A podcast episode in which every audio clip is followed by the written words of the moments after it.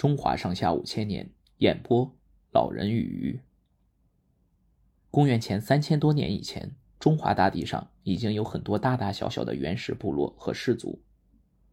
各部落为了寻找适宜生产生活的地方，不断迁徙，也因此为了争夺财富和自然资源，经常会发生战争。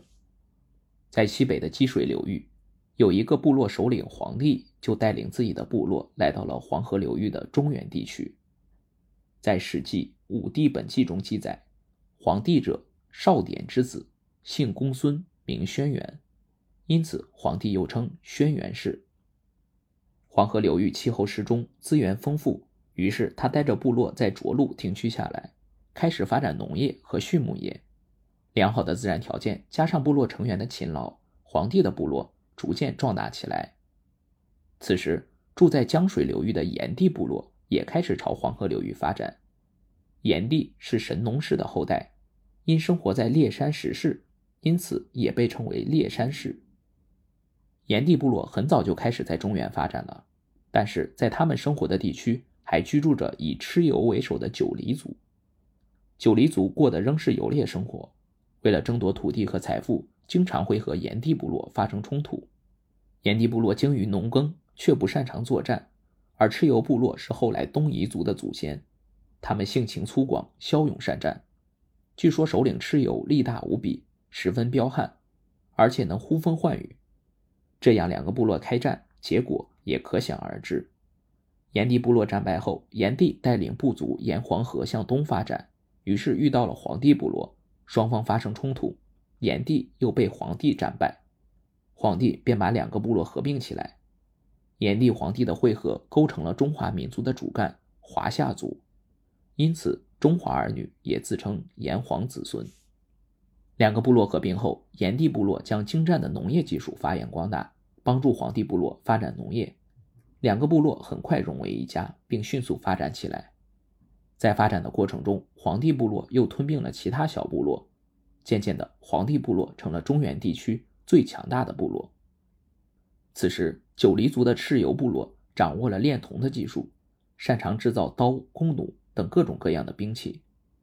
凭着精良的武器和勇猛好斗的性格，他们通过抢掠和强占迅速壮大起来，拥有了八十一个部族分支。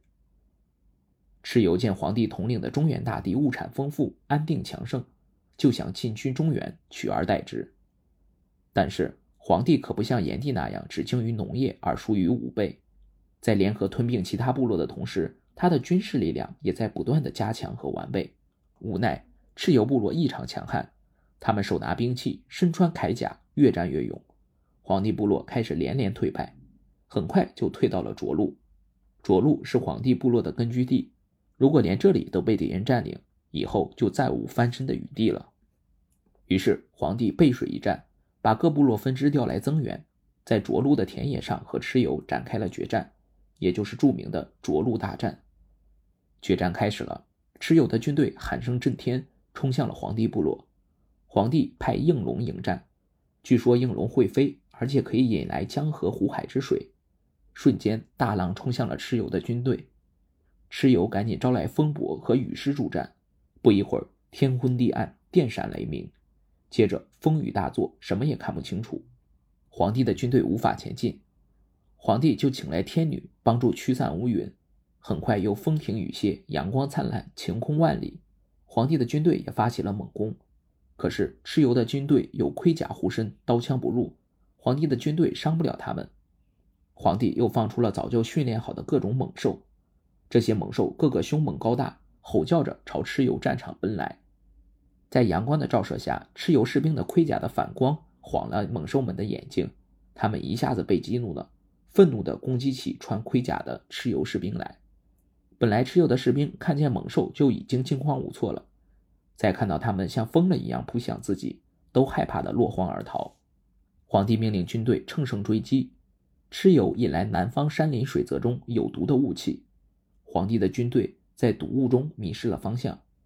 还好皇帝有所准备，他曾注意到天上的北斗星永远都指着北方，就以此造了指南车。皇帝推出指南车，指引着士兵们冲出了迷雾。皇帝的军队势如破竹，大败蚩尤八十一个部族分支，并生擒了蚩尤，给他戴上枷锁，最后将他处死。在《山海经》中，关于皇帝与蚩尤的这一战是这样写的：蚩尤坐兵伐黄帝，黄帝乃令应龙攻之冀州之野。应龙蓄水，蚩尤请风伯雨师纵大风雨，皇帝乃下天女女拔，雨止，遂杀蚩尤。天神猛兽连各种天气现象都参加了战斗，足见这场战役打得多激烈，维持的时间有多长。